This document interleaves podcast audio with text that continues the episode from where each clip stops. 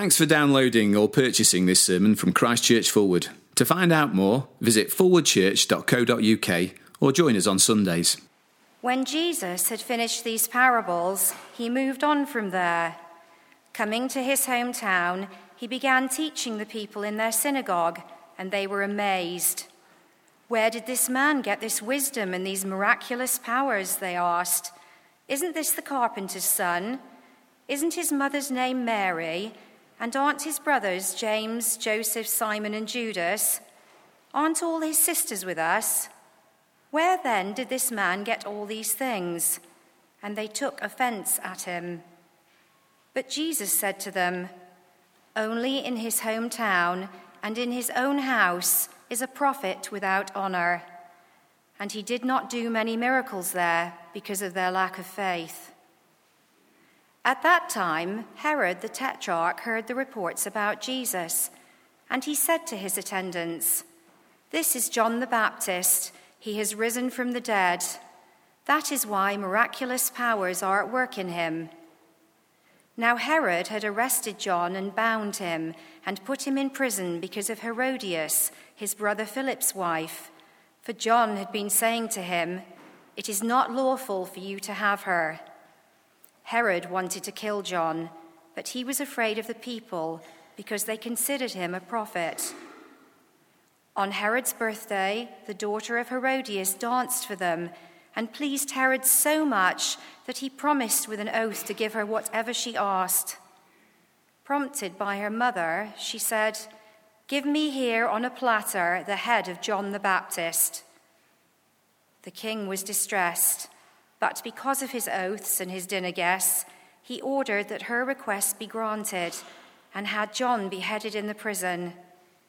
His head was brought in on a platter and given to the girl, who carried it to her mother. John's disciples came and took his body and buried it. Then they went and told Jesus. Well, good evening, everyone. Let me add my welcome. Quite a passage, isn't it? You'll, uh, you'll want to keep your Bible open this evening. We'll be having a look at those verses together in some detail. And um, uh, if it helps, there's just, uh, there's just a little bit of space on the bottom of the service sheet. If you're a scribbler, maybe that'll be somewhere you can just pop some notes down. Um, but um, I'm, going to, uh, I'm going to pray for us as we dive into this passage that God would help us. And so let's pray together. Jesus said these words in Matthew 13 Blessed are your eyes because they see, and your ears because they hear.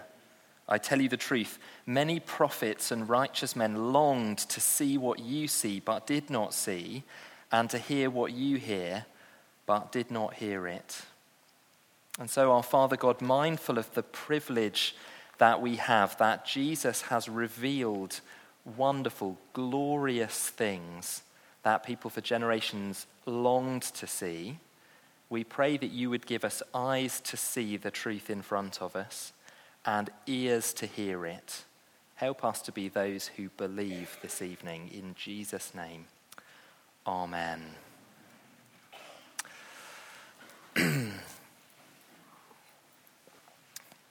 well, uh, here's a question. If the evidence for Jesus is as compelling as we think it is, if the eyewitness accounts of his life, his teachings, his miracles are as convincing as we think that they are, why are there so many people who are not persuaded by them, who don't believe?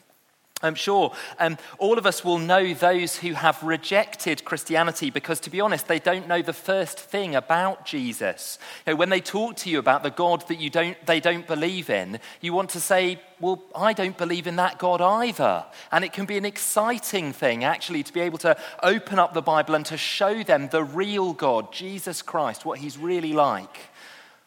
But of course, we'll know many people, if we're honest, who are quite familiar with the evidence about Jesus. Maybe they grew up in a Christian home, familiar with the gospel accounts, and yet somehow they're not gripped by them in their head and their heart. They're not convinced, not persuaded. They've not turned to Jesus and bowed the knee and said, I want you to be my king. on the basis of what they found there. Um, I think of my personal tutor when I was at university. Um, he grew up in a Christian family. It was obvious from the way that he talked that he knew the Bible well, and yet he'd be the first one to say that he didn't believe what it said really applied to him. He'd found the answers he was looking for in Plato and Hegel and Marx, and not in the person of the Lord Jesus Christ. And it can be discouraging, can't it? As we think about the widespread proclamation of the message about Jesus, which we've been hearing about as we've been looking at Matthew 13 together, it can be discouraging to do that and to find that there are some, there are many, in fact, for whom the evidence just does not seem to convince them. Perhaps you've been um, reading one of the excellent Uncover Gospels with a friend over the last few months. And initially, they seemed excited to look at who Jesus was and what he was all about. And yet, they seem to have cooled as the months have gone on. And it can leave us wondering did I, did I do it wrong? Is there more to it than just opening up the Bible and looking at what it says with someone? Is the evidence really as compelling as I think it is? Is it all in my head? It could be that you're here this evening and actually you're looking into Jesus for the first time for yourself as an adult. And there's always a number here who are doing that. And let me say, if that's you, a, an especially warm welcome.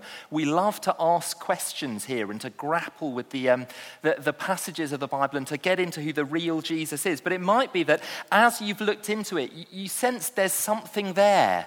There's real historical evidence here but if you're honest, some, the, one of the things that holds you back is the number of people who don't seem to be convinced by it. Maybe there are um, educated, intelligent, and powerful people you know who just aren't gripped by the Gospels. They've come to some other conclusion. And so it just gives you enough pause that it holds you back from wholeheartedly trusting and believing the person of Jesus that you meet in the Gospels.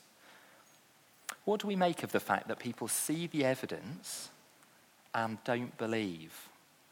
That's what the end of Matthew 13, the beginning of Matthew 14 is going to open up for us this evening. What do we do with that?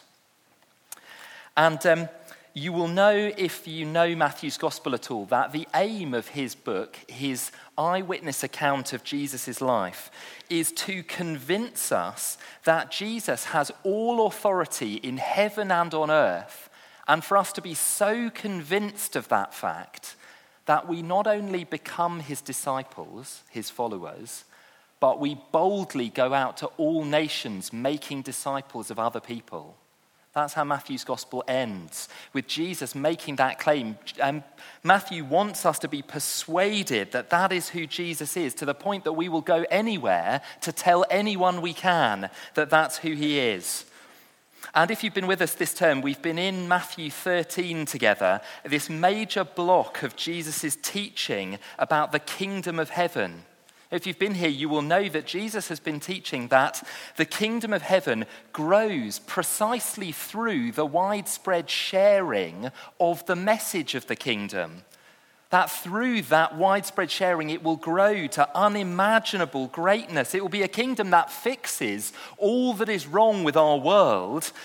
And Jesus has said it's a kingdom that is so good that when you see the truth about it, you would willingly give up anything to be a part of it. Now, we've come to the end of Jesus' sort of block of teaching, the parables, if you like. Have a look at verse 53 with me, where we began.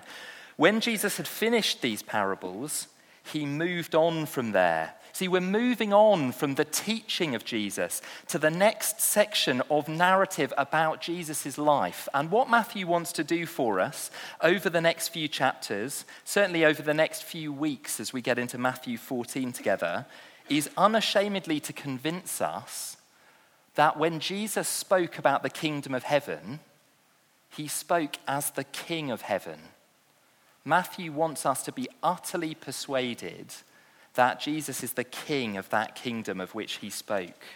And really, the high point of this section is just over the page in chapter 16 and verse 15.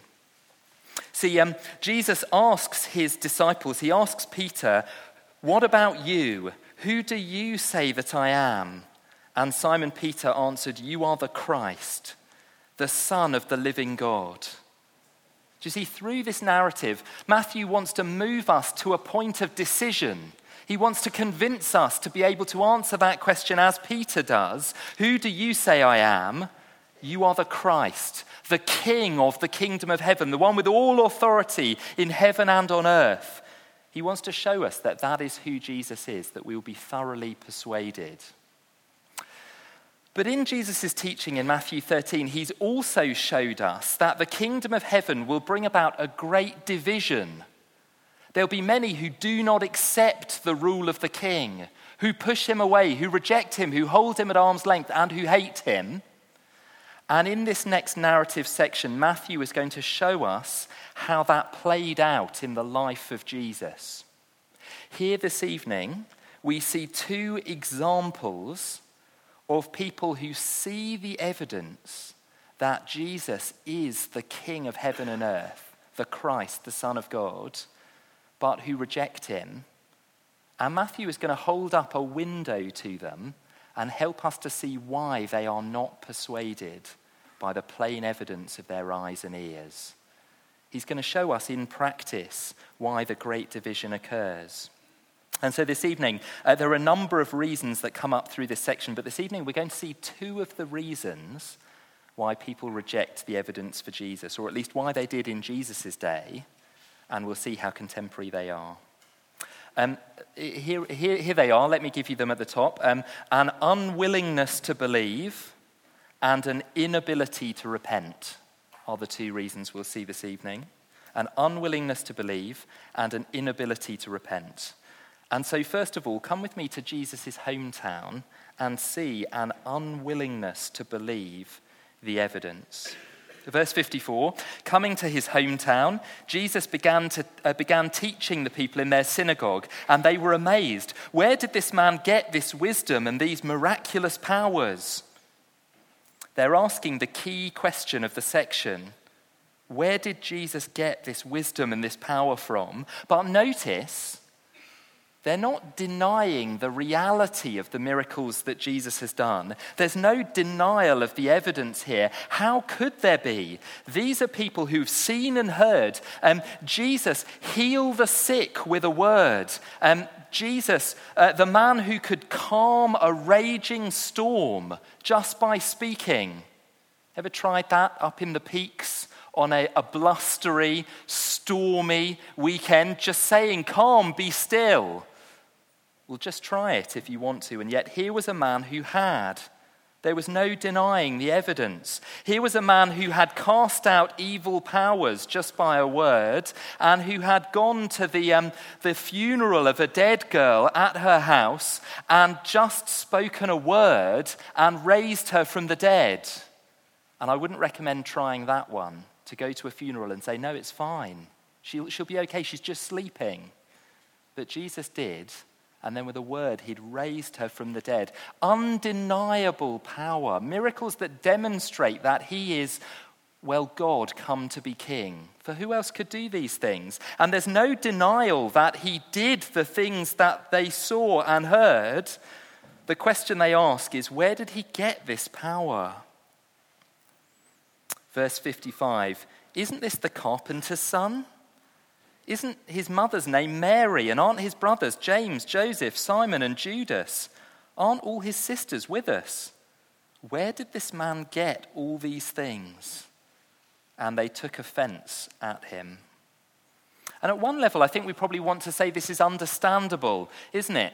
Um, I had a school friend who, when we were sixth formers, um, uh, this is the absolute truth, he tried to iron a shirt while he was wearing it. Okay, now for me, it is hard to reconcile that 17 year old with the man who is now a consultant doctor in a hospital that will not be disclosed. I think for everyone's benefit. But it is hard for us, isn't it? Here are people who are saying, Jesus, we were in nursery with Jesus. We did our GCSEs with him. You know, as an adult, when we needed furniture built, we went to his carpenter's workshop to have it built. And you're telling me this man is the Son of God? And yet, when you stop and think, it's less understandable than it initially appears. We know from Luke's gospel that Jesus had an incredible wisdom and knowledge of the scriptures from a young age. We know consistently from the gospel accounts that those closest to him said he was a man who had never sinned. So now imagine that school, that friend from school who never said a harsh word, never was unkind to anyone, never acted in an unloving way, but was positively, constantly good to everyone he met. And more than that, they'd seen his miraculous powers, what Matthew elsewhere calls the miracles of the Christ, the clear demonstration that that unusually good, unusually wise young man was the King of heaven come to earth. They had seen all the evidence they needed, and yet, verse 57, they took offense at him. Uh, literally, they were scandalized by him. They stumbled over him. It's not that they couldn't believe the evidence in front of them, they wouldn't believe it. They were deeply biased and said to themselves, We know what Jesus is all about. And so they were unwilling to follow the facts where they led, unwilling to look at the evidence in a reasonable way and conclude what it clearly pointed to. They found the idea that Jesus was the King of heaven frankly offensive, scandalizing. Uh, my cousin, a few years ago, she's a research scientist, and a few years ago, she went to work for a particular um, uh, lab in the pharmaceutical sector. And um, she told me how she felt enormous pressure to get the results that her company were looking for. You'd run a test, you wouldn't get the results they were looking for from that experiment. We'll run it again. Wrong results, run it again. And she walked out of that job after just, um, just a few months because she couldn't handle what was obviously unethical practice. We see that and we know it's unethical, unscientific, unreasonable in any walk of life. And yet, here people apply exactly that standard to Jesus. They're deeply biased. They won't look at the evidence that points to him being the King of heaven. They don't want that outcome. And so they take offense at him. They say to themselves, We know what Jesus is about. We know his mother and his brothers. And it can't be that. See, it's a deeply unreasonable, uh, irrational, and biased response to the evidence that we have here. And it's a surprisingly contemporary one, isn't it? Because although when people haven't grown up in the same town as Jesus, how often do we see that people see evidence clear as day that Jesus could do things that only God could do, and yet they say to themselves, Well, I know what Jesus is about, just a good moral teacher, nothing more than a prophet, a religious teacher. His disciples just got out of hand describing him. I know what Jesus is about, not the evidence. And they hold it out at arm's length. And maybe that you're here this evening and you grew up in a Christian family, grew up familiar with the evidence in front of you, but you've never come to the point of accepting Jesus as your king, as the king of heaven. Uh, of heaven. Let me ask you could it be not because the evidence is lacking, but because you don't want him to be your king. I was talking to someone just a few weeks ago about how they'd grown up in a Christian home but always had a cynical attitude towards the Bible until someone challenged them to, to stop assuming they knew what Jesus would be about and to look at the evidence that was actually there. And wonderfully, he's become a Christian in the last few weeks because of it. Praise God for that. Look, notice the warning in this passage. Have a look at verse 58 with me. And Jesus did not do many miracles there because of their lack of faith. Do you see, because of their unbelief, because of their unwillingness to follow the evidence where it led them, where it ought to lead all of us, Jesus just pulls back know, if we play with Jesus, well, he won't play. If we're not willing then Jesus takes the evidence away. It's the same principle we saw with the parables a few weeks ago. That um, if we're not willing to dig in and listen hard, then the meaning will always escape us. And if we're not willing to take the evidence as it stands, then the evidence will be taken away from us. Uh, we see it again at the end of the next section. In, um, in verse 14, verse 13, just look down to it. When Jesus heard what had happened, he withdrew. You see, if we play with Jesus, if we're biased, if we're unwilling to accept the evidence in front of us, then the warning is that Jesus will take himself and the evidence away. And so here is the first reason an unwillingness to believe, an irrational, biased um, unwillingness to accept Jesus as king. But then, secondly, um, we, get this, um, we get this passage about Herod, and I've called this an, an inability to repent. Let me show you what I mean. Here again was someone who had heard the evidence about Jesus. Look down at verse 1 with me. At that time, Herod the Tetrarch heard the reports about Jesus. He heard of the miracles, the healings, the power, the authority, the King of heaven walking on earth, and he said to his attendants, This is John the Baptist. He's risen from the dead. That is why miraculous powers are at work in him. See, again, here is someone who rejects the evidence, that claim, the claim that Jesus is God's king. And he comes to his own sort of weird and superstitious explanation. He adds up two and two, and he makes something like 110. He says, This must be John the Baptist, come back from the dead. And Matthew is going to take us back into the details of what happened to John the Baptist in this next little section. And here's a question for you. Here's something I've pondered over the last few weeks. Why does Matthew include these details about um, Herod's birthday and the beheading and John the Baptist? I mean, the gospel would move along quite happily if he stopped at verse 2 and then carried right on at verse 13.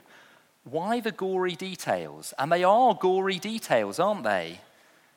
It's an ugly passage, a sordid one. And it must be here because Matthew wants us to stop and think about the reasons that Herod rejected the truth about Jesus. He's going to give us again an anatomy of why the evidence is rejected here as he heard it from John the Baptist.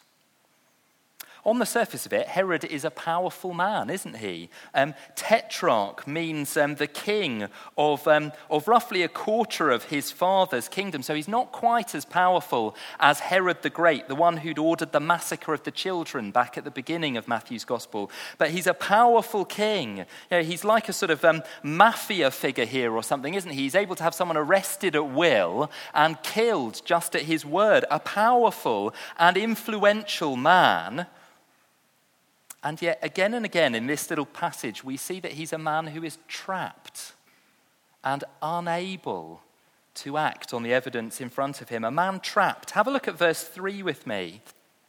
Now, Herod had arrested John and bound him and put him in prison because of Herodias, his brother Philip's wife. For John had been saying to him, It is not lawful for you to have her. Uh, Mark goes into more detail about this in his gospel. He tells us that Herod loved to hear John the Baptist's message, but he hated when John the Baptist spoke about Herodias. And we see it here, don't we? Verse 4 John had been saying to him, John had been preaching that it's not lawful for you to have her. You see, Herod, um, we know from the history books, had, um, had an adulterous affair with his brother Philip's wife and then he'd taken her away, and, um, and um, they'd got divorced, and he'd married her. And John the Baptist had been preaching the kingdom of heaven and preaching that Herod needed to change his mind about this relationship, to realize that it was unlawful. But Herod hated that a man trapped in this relationship, trapped in his desire for Herodias, loved to hear John the Baptist, knew there was truth in it, but there was a sin that he couldn't let go of. He wouldn't turn away from. Again, in verse 5, we see a man trapped. Herod wanted to kill John, but he was afraid of the people because they considered him a prophet. Trapped by fear of other people, how will they react to his actions? A man trapped. Verse 6 On Herod's birthday, the daughter of Herodias danced for them and pleased Herod so much that he promised with an oath to give her whatever she asked. Is he trapped here by his lust? Here is the daughter of his partner. The, uh, the commentaries uh, reckon that she's between about 12 and 14 when this happens. She dances for him. It's like a sordid stag do or something like that. He's so pleased, he makes this promise I'll give you whatever you ask. Trapped by his desire to play the man, to look impressive before the crowds. And we see what kind of um, woman her mother was, don't we, in verse 8? Prompted by her mother, she said, Give me here on a platter the head of John the Baptist. And the king was distressed, but because of his oaths and his dinner guests, he ordered that her request be granted and had John beheaded in prison. And his head was brought in on a platter and given to the girl who carried it to her mother trapped, unwilling to go back on the promise he'd made in public, unwilling to go back on his previous statements and his promises, trapped by this immoral relationship, trapped by his fear of what people think of him. And it ends up with the messenger who'd brought him the truth, with his head ripped off and brought in on a plate. I mean, it's an ugly scene, isn't it? Imagine going to this party and then going home to your housemate or your, um, your parents or your husband or your wife and explaining what had just happened. Things got pretty out of hand where, when, when a man's head was brought in on a plate and put down in front of us.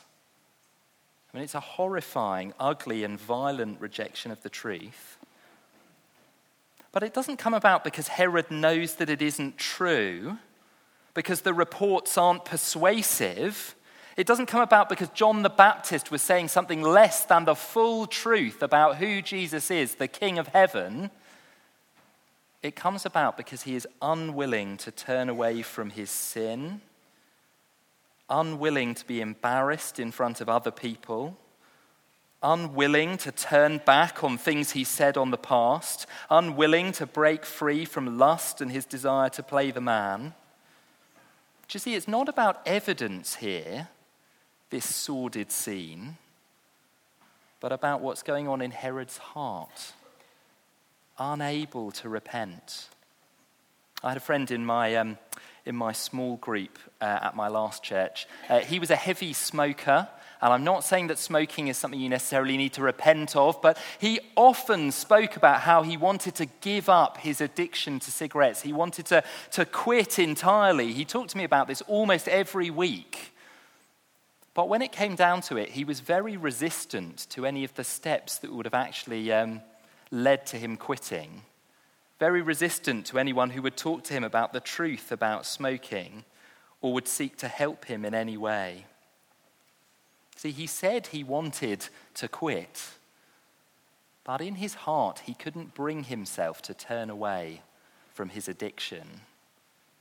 And here is Herod, who hears the truth but cannot bring himself to turn away from his lust and his fear of man, from his desire to play the man and from his desire to um, uphold the things he said in the past. One preacher put it like this peer pressure, home influence, popularity, desire to play the man, these are all powerful dissuasives from faith in Christ. And they are, aren't they? We don't just see this in the first century, we see this today, don't we? I think of a friend of mine who, who loved the Bible. We used to meet regularly to read it together. Um, he, was, um, he was even um, doing a theology degree because he wanted to get into the Bible more, but he had a relationship with a girl that he knew wasn't right and that he wasn't willing to walk away from. And so he walked away from Jesus and the Bible instead. I think of how many friends I've known who have had a sneaking suspicion that there was more to Jesus, but who cared more about what other people thought of them than where the evidence pointed. And we will have experienced this, won't we? Now, listen, as I said, it might be that you're here this evening and you're just, you're just looking into the evidence for Jesus. You say, I'd love to be convinced. I would love for Matthew to show me that Jesus is the one with all authority in heaven and on earth, but I'm not there yet. It might be that you feel the nagging doubt of the crowds who, who maybe have looked at the evidence and not been persuaded, and you think, Am I wrong to think there might be something in it? Well, if that's you, will you hear the warning and encouragement of this text this evening? See, the encouragement is that it's not that the evidence is lacking when people reject it. It's not an intellectual question or a question of evidence, but a question of the heart. Very often, an unwillingness to believe or an inability to turn away from sin. Now, Jesus doesn't say that we have to sort ourselves out to come to him. He says we can come to him and be forgiven.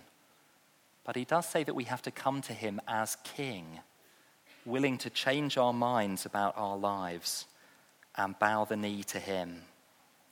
And not everyone is willing to do that, but will you, will you look into it and let the evidence take you where it leads? That's the encouragement of this text. Don't be put off by the crowds. The next couple of weeks, we're going to see two of the most profound and powerful miracles of the life of Jesus. Solid evidence that he is the King of heaven. Come back, keep digging, and leave behind your biases. I beg you. But I guess for many of us here this evening, we'll be thoroughly persuaded that Jesus is the King of heaven. And yet, are we? Because I guess most of us will have had that experience of opening the Bible with someone and talking to them about Jesus, and it feels like um, uh, the evidence just washes over them, like they're made of Teflon or something. Nothing sticks, they're not persuaded. Jesus is held at arm's length, or they've got some other explanation, and we come away thinking, man, is the evidence as persuasive as I think it is? Is it, is it just all in my head?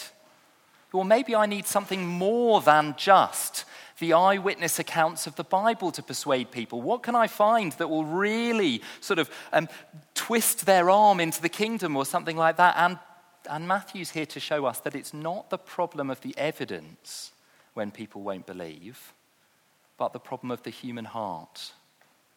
We can be thoroughly persuaded that Jesus is the King of heaven and earth even when the crowds don't receive it, even when there are those who've looked at the evidence and turned away. The problem is not with the evidence, but with the willingness of our hearers to believe.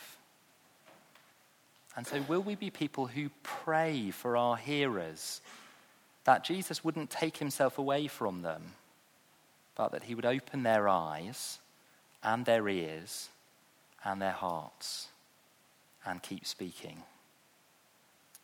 Let me pray.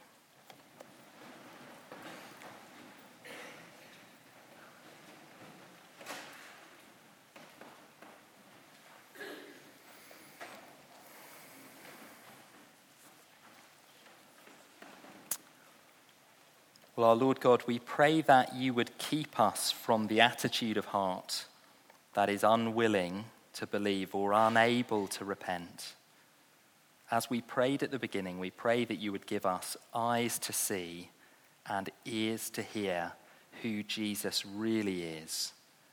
Would you make us so persuaded that he is the one who has authority over heaven and earth that we would trust him as his disciples and go to all nations proclaiming the message of Jesus that we might make disciples in his name? Amen.